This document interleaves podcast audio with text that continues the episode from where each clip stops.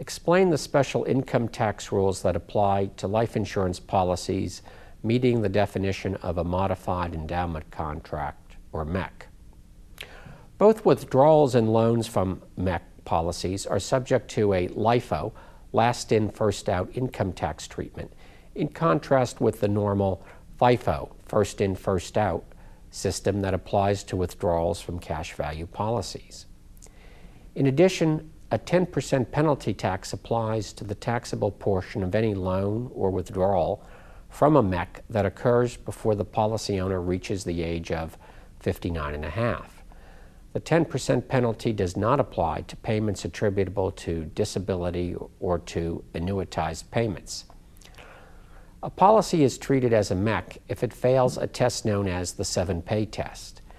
If the aggregate premiums paid into the policy at any time during the first seven years exceed the sum of the net level premiums that would have been paid by that time if the contract had provided for paid up benefits after seven level annual premiums, then the policy fails the seven pay test and the life insurance policy is treated as a MEC.